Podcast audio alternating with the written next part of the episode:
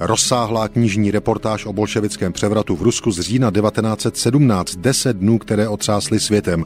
To je asi nejznámější dědictví, které světu po sobě zanechal americký novinář, básník a především komunistický aktivista John Reed. Zemřel právě před stolety 17. října 1920 v Moskvě. John Reed se narodil 22. října 1887 v americkém Portlandu do rodiny, kterou sám později ve svých komunismem ovlivněných letech označil za buržoazní.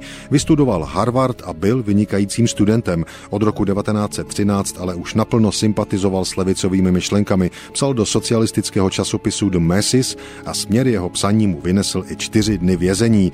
Známým hlavně v komunistických kruzích se stal ve svých 27 letech. Jako reportér zblízka sledoval mexickou válku. Tento jeho pobyt se promítl do cyklu reportáží Zbouřené Mexiko. První světovou válku prožil v Evropě jako vojenský korespondent, navštívil řadu bojišť, hlavně na Balkáně. Poprvé se na svých cestách dostal i do Ruska, tehdy ještě carského. Byl zatčen jako domělý špion a toho podle vzpomínek utvrdilo v tom, že bolševici jsou v právu, když chtějí impérium svrhnout.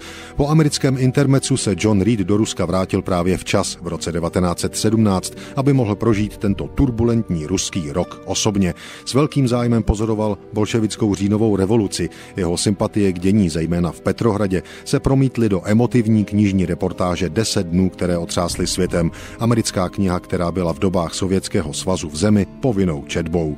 Johnu Reedovi ale nebylo dáno se dlouho radovat z literárního úspěchu, ani z vítězství bolševiků v zemi, kterou si oblíbil, a vlastně ani z dlouhého života. Zemřel 17. října 1920 v Moskvě ve věku nedožitých 33 let na tyfus.